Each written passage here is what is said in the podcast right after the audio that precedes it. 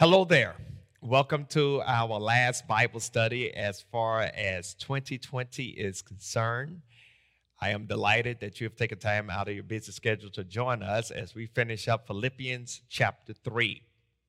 And of course, I want to thank God that God has brought us to this point. 2020 has been a very challenging year for all of us, and yet we are able to testify how the Lord has kept us.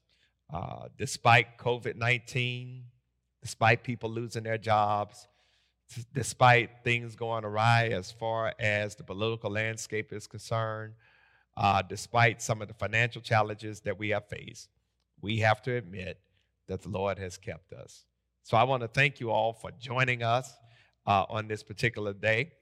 And I want to have a word of prayer uh, before we begin to finish up this particular chapter. God, we come and we thank you for the wonderful things you have done as far as our lives are concerned. And of course, as we make that mad dash toward Christmas tide, toward the celebration of you sending Christ into the world to become one of us so that we can be reconnected to you. It's not something we take for granted.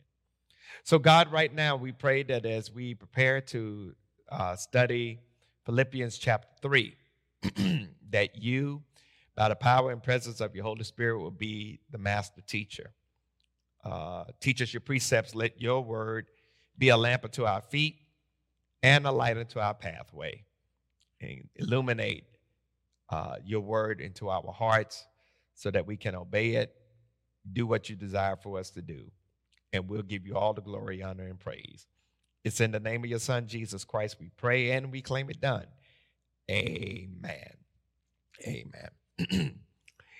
Last week, we started talking about um, Philippians chapter 3, starting at verse 15, and I read through verse 21. We've done the markup as far as this passage is concerned, but I stopped last week on verse 18.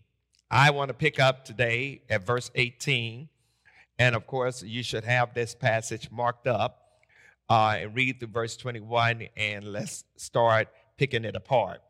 It reads, For many walk, of whom I've told you often, and I'm telling, even weeping, that they are enemies of the cross.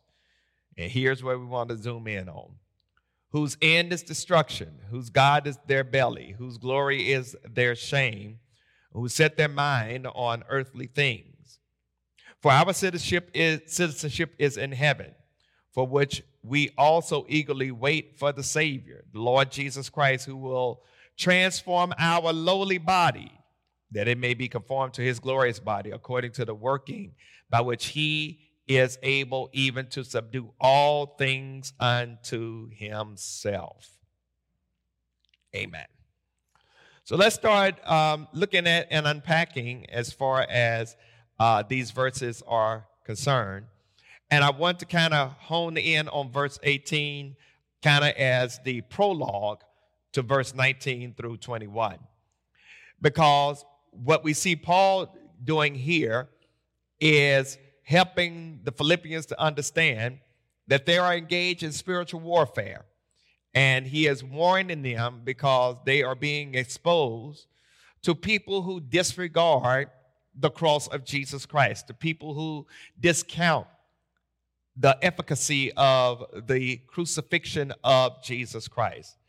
And so, what Paul wants them to understand is that as enemies of God, you got these false teachers who really are destined for destruction.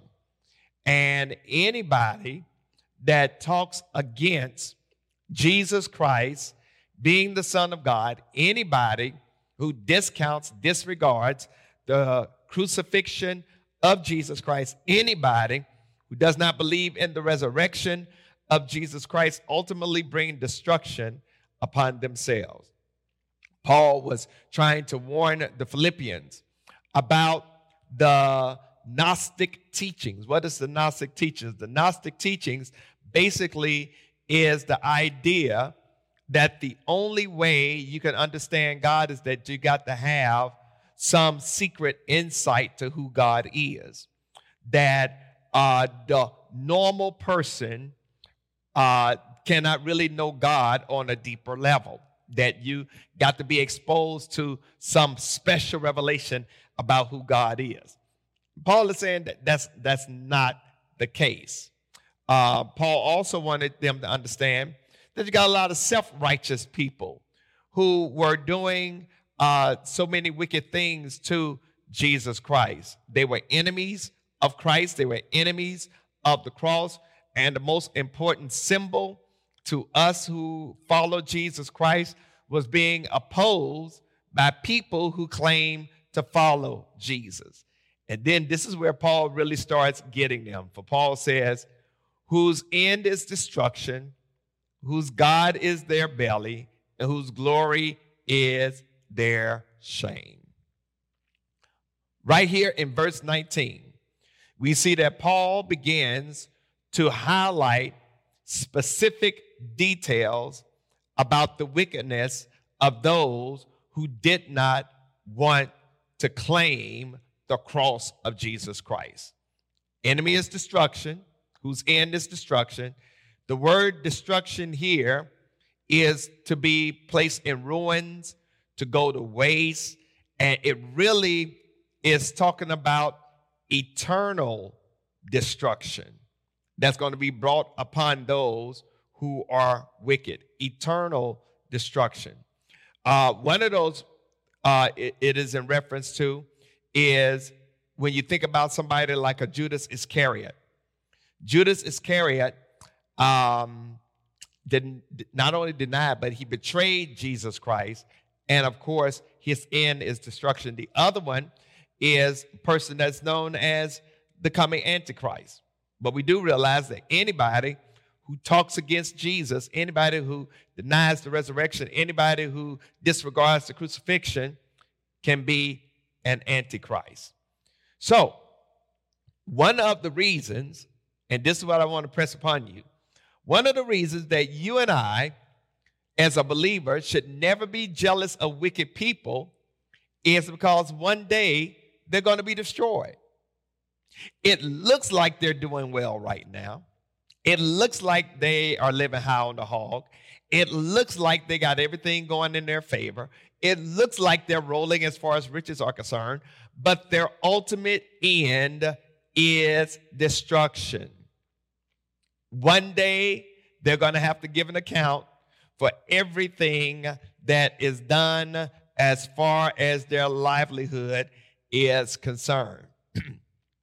so, you and I don't have to be jealous about folks that are wicked. You and I do not have to be jealous or, or, or envious of people who look like they got it going on, but they really do not. Why? Because one day their end is destruction. But then there's something else that Paul talks about in this, this phrase, whose God is their belly. And I believe that right here, what, what, what Paul is talking about is um, uh, being so focused on the worldly and on the sensual. Um, when he talks about how their God is their belly, that the wicked has only in their mind their physical desires and their unrestrained gluttony. Now, watch this. Many of us, we love to talk about various sins. However, we fail to understand that gluttony is considered to be a sin. So, just as there's physical gluttony, guess what? There's also spiritual gluttony, unrestrained gluttony. This is what Paul is talking about. Their goal was to fill their belly. Now, when Paul used this term belly, I believe that Paul was not only talking about your physical stomach or your digestive system, but I believe that Paul is also talking about these various urges and cravings that we have in life.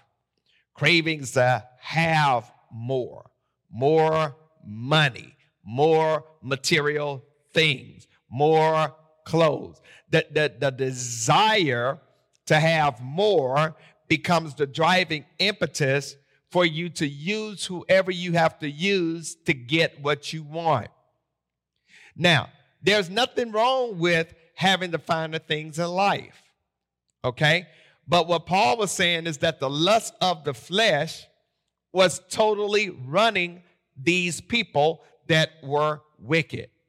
And, and their desire to satisfy the flesh was them living in the moment. In other words, they're so focused on what I can get right now, what I can have right now, what I can be right now, that they fail to understand the eternal significance of what they do in the now. There was nothing spiritual about their appetites. There was nothing heavenly about their appetites. There was nothing divine about their appetite. They were doing whatever they wanted to do in order to feel good.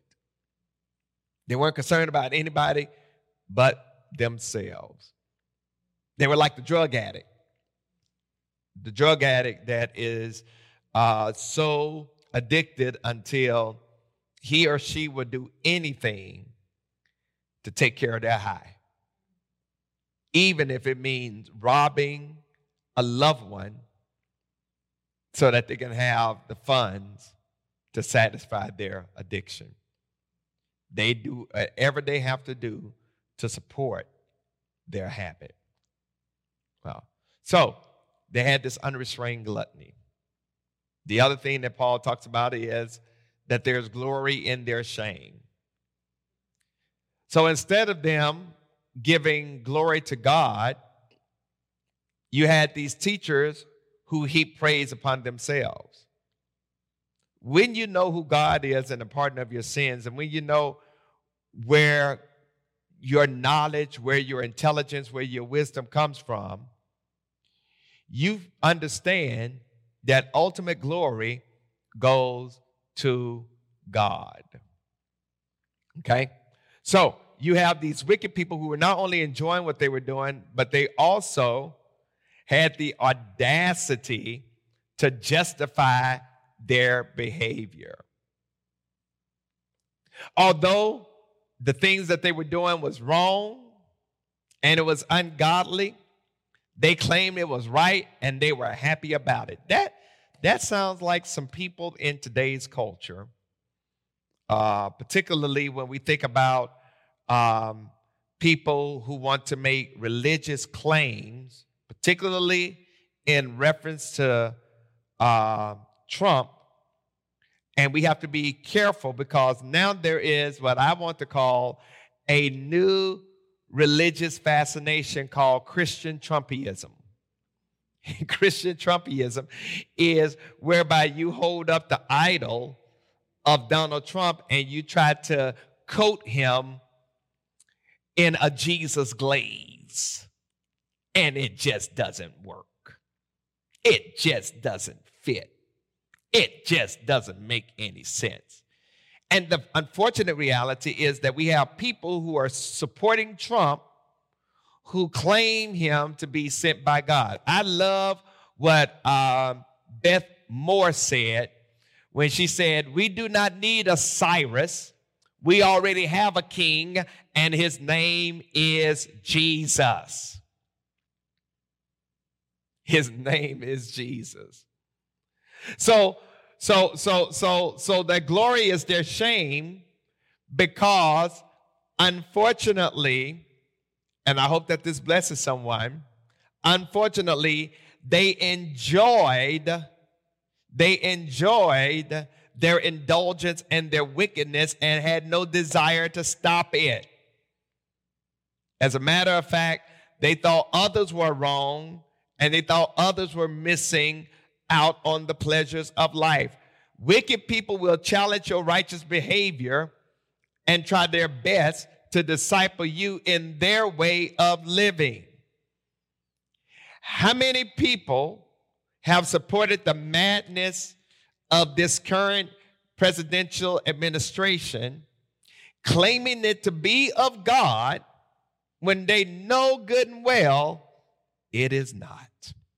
Oh my God, what a way we have to go. Um, and then Paul says, who set their mind on earthly things. Uh, it's certainly not wrong for God's people to care about earthly or human affairs. Nothing wrong with that. But those Paul warned against here were depending on, check this out, earthly things to gain them favor with God. Let me bless you. And what I'm trying to impress upon you is that no amount of money, no amount of Bible reading, no amount of church attendance, no amount of work can gain us favor with God. You and I are able to have a relationship with God because of grace. That's it. That's it. And the reason that you and I should give, the reason that you and I should be part of the family of God as far as the church is concerned, the reason that you and I should serve is because we have been given salvation by grace. All right, I'm going somewhere with this and I'm trying to help somebody here. All right? This is the only reason that we should do these things because we've been exposed to salvation. So, Paul wants us to understand that when you make the earthly things a priority, you will sooner or later discover they cannot keep you. All right? As a matter of fact, some people are so consumed by the worldly things or by the earthly things until they don't even believe in the hereafter. There are some people right now who don't even believe in a heaven or a hell. All right? As a matter of fact, there are people who believe that heaven is here on earth. They want to get all they can while they can. And they're more concerned about gaining the things of this world than they are about losing their soul. It reminds me of the words that Jesus said to the rich young ruler when he came to Jesus and he asked that timeless question Rabbi, what must I do to inherit eternal life? And Jesus basically says, Well, you know, keep the commandments, honor your mother and father, uh, that your days may be long. And the rich young ruler said, Oh, I'm cool. I'm good. I've been doing that ever since I was a youngster. I've been doing that ever since my bar mitzvah. I'm, I'm on top of it. And then Jesus dropped the bombshell. Jesus said, Well, I tell you what, why don't you sell what you have, give it to the poor, and come and follow me? And the Bible says that the rich young ruler dropped his head and walked away, for he had many possessions. This is, I believe, the only instance in the Bible where somebody came to Jesus and left off worse than they were before they encountered him.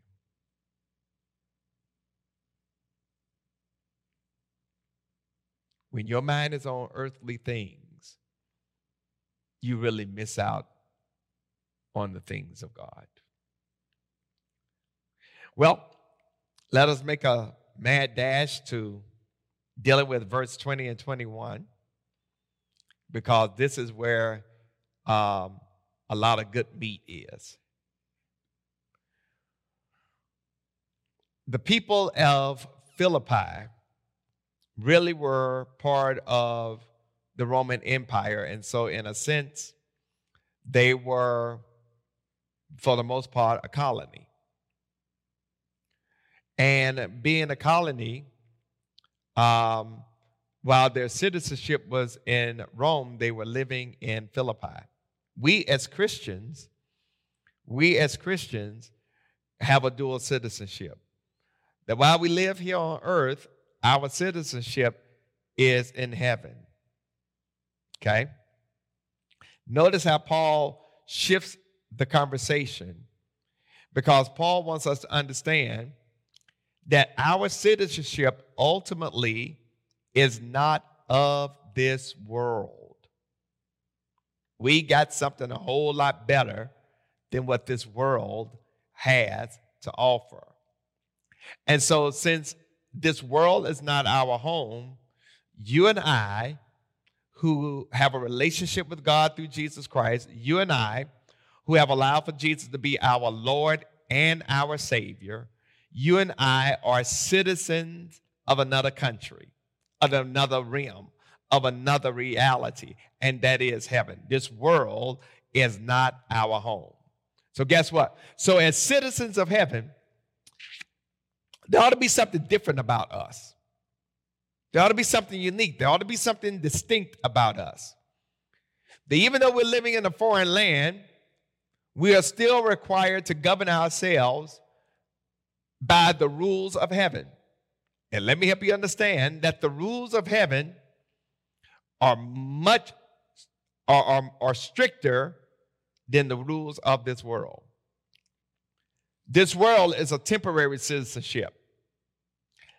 Heaven is our eternal citizenship. One day, the visa is going to expire on this side. And when that visa expires, it will end up either in a physical death or will end up with us being raptured, waiting for the Lord to take us up as far as the church is concerned. Now, I know there's some people who don't believe in the second coming of Jesus Christ, and they want to debate whether it's going to be before, uh, whether there's going to be a taken up before or after the tribulation. I listen. I don't get caught up in all that stuff. I never will forget something that my late mentor and advisor, the Reverend Dr. Samuel DeWitt Proctor, once said, and I share these words: If you do what Jesus told you to do in the first coming, the second coming will take care of itself. So that's a great transition to talk about what this second coming looks like. For it says in verse 20, For our citizenship is in heaven, for which we also eagerly wait for the Savior, the Lord Jesus Christ. Now, Paul writes this because Paul, as well as a lot of other Christians of the early church, thought Jesus was going to be returning real soon. They, they really thought that Jesus' return was going to be imminent. Okay?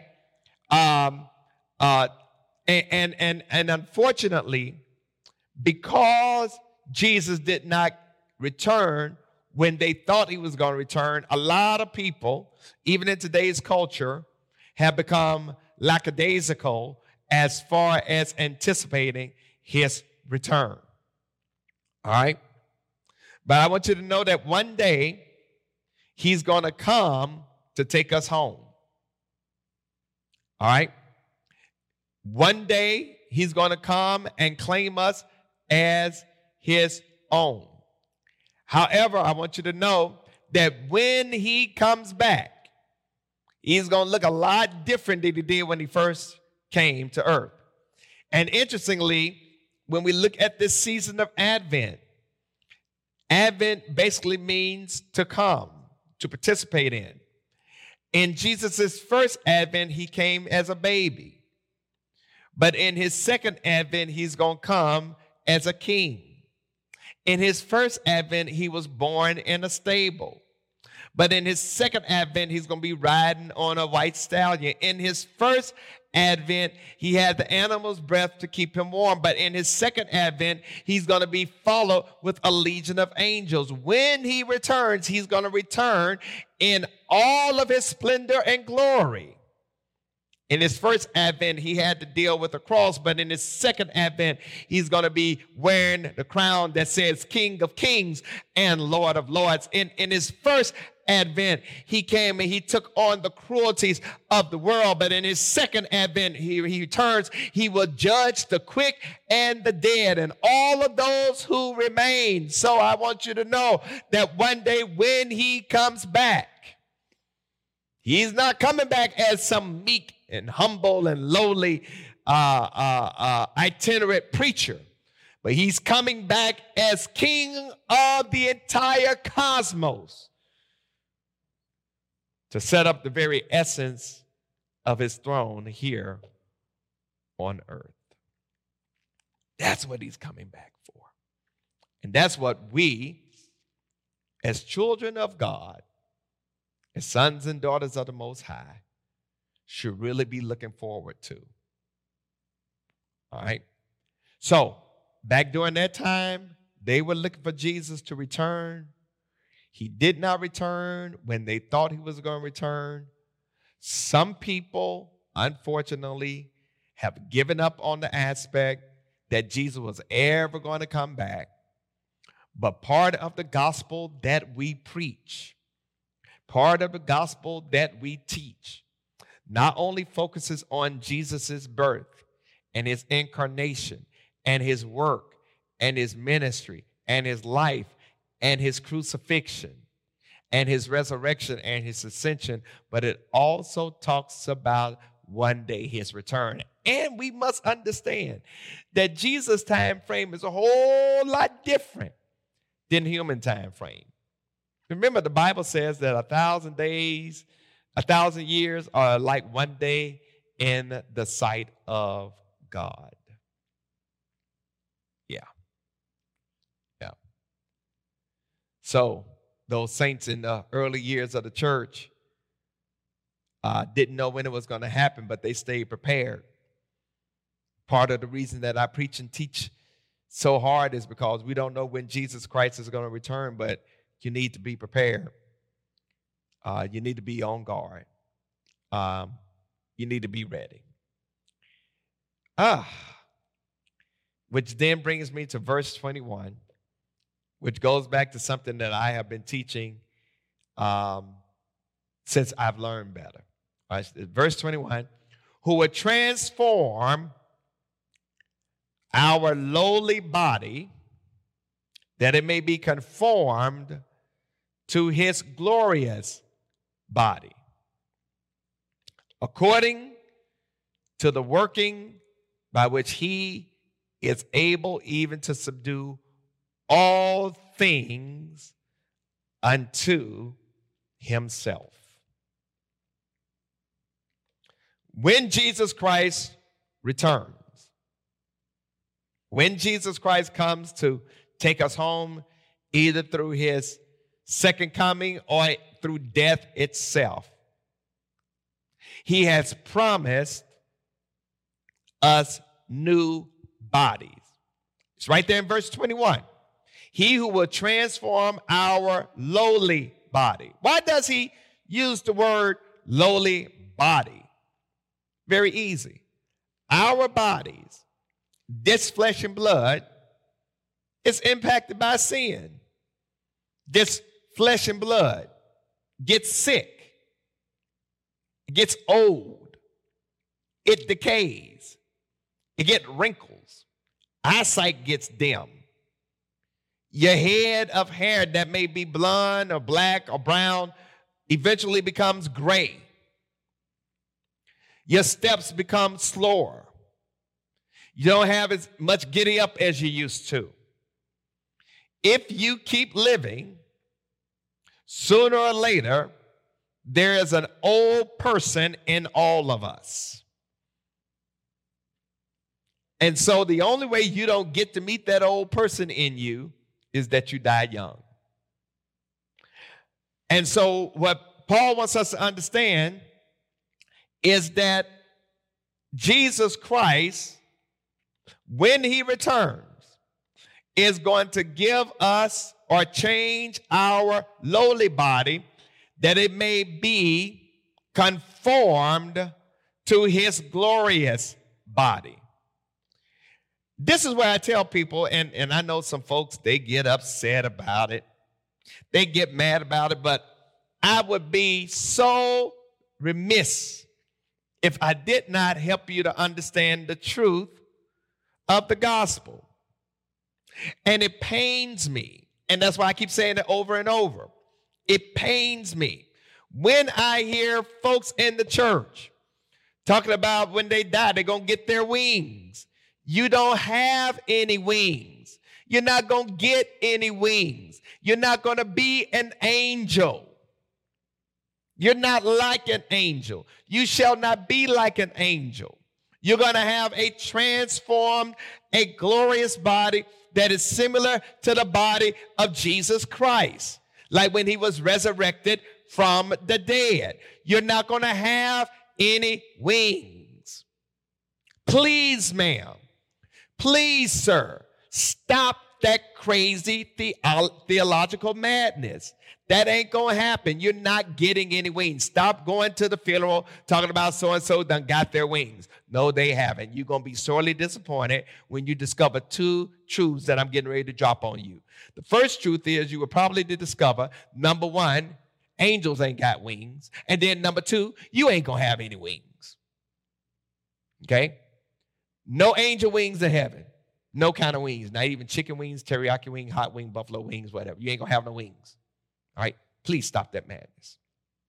But this is what Paul meant when he also said in 1 Corinthians chapter 15, when he writes so poignantly, particularly starting at verse 50 through verse 58, when he talks about how this mortal must put on immortality and this corruption must put on incorruption. He is talking about you and I having our bodies transformed into the very resurrected, transfigured body like Jesus Christ that will be, watch this, devoid of sin.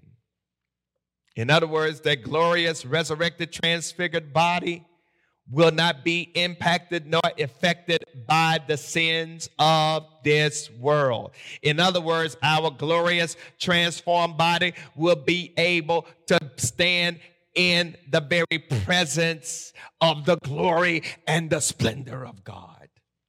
Right now, we can't do that. So I know somebody saying, well, how can bodies that have been destroyed be refashioned and transfigured? How, how can the dead be resurrected? How can we receive these glorious bodies? Well, it's right there in verse 21. When Paul said, according to the workings by which he is able even to subdue all things unto himself. Okay? This is in reference to the very power of God. And the God who created us the first time is the same God who can give us a new body the second time. It's going to be a different body. It's going to be like the resurrected body of Jesus Christ. It's going to be a body that doesn't have to worry about COVID 19, cancer, AIDS, HIV, diabetes, lung disease, heart disease, liver disease, uh, uh, amputation. It's going to be a glorious body. It's going to be a wonderful body. Whatever you think your best self is, on this earth, the body that God has prepared for you to be in glory, this body is nothing compared to that. Whatever you think your best self is right now, just think about where you are, what your best self is when you are at your healthiest, your strongest, your most beautiful, and realize that ain't nothing compared to the body that God has prepared for you.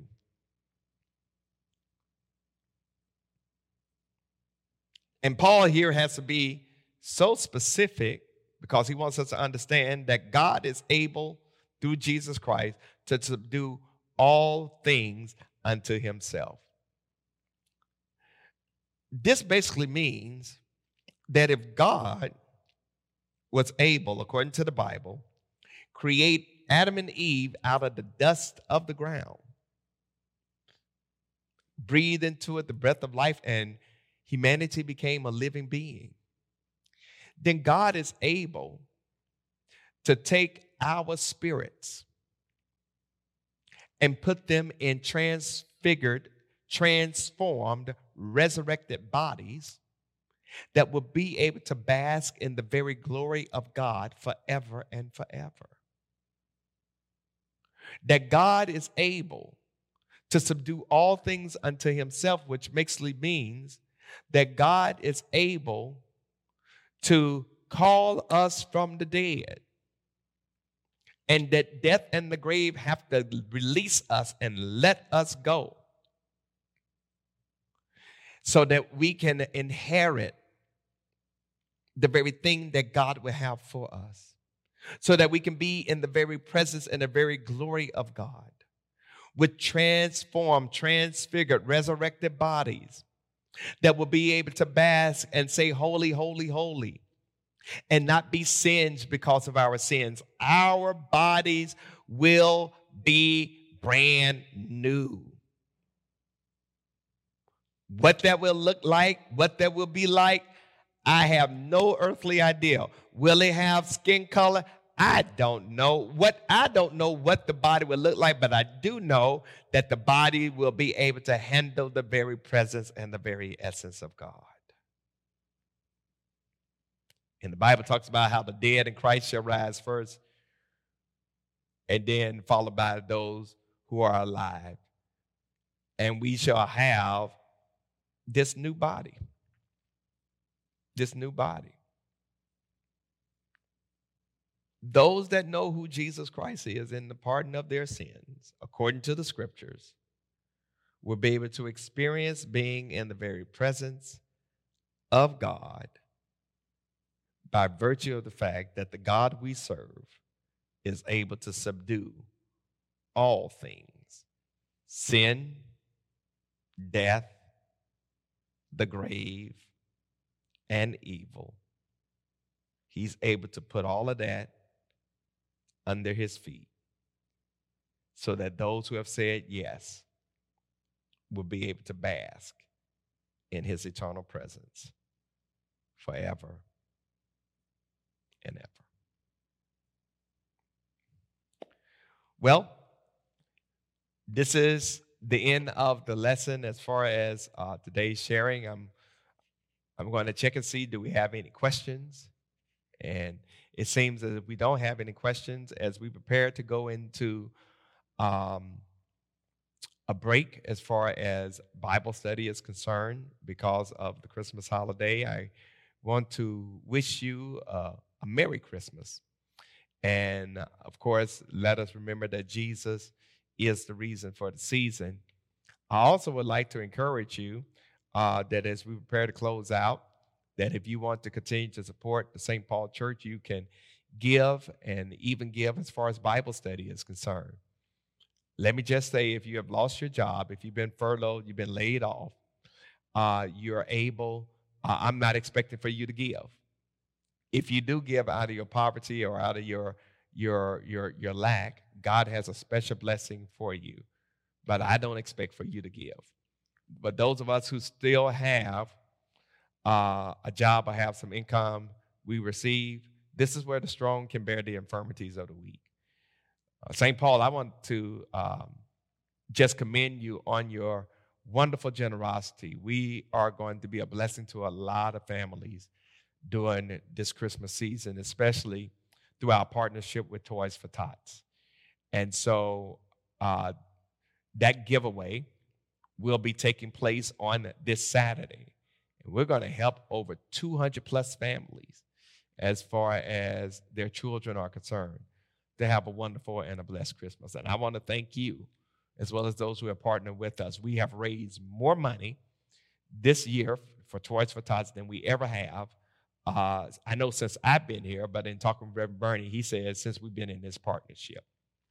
And so I want to thank you because we're going to be a great blessing to a lot of families. Well, I want to close out in prayer. Um, and we look forward to you joining us as far as Sunday morning is concerned in one of our Sunday school lessons or Sunday school classes, as well as our worship experience at 1030. Let's go to the Lord in prayer. God, we thank you because one day we know we shall be like your son, Jesus Christ. But until then, we ask that you would continue to sustain us and help us to be agents of transformation in a world that we've messed up because of our disobedience.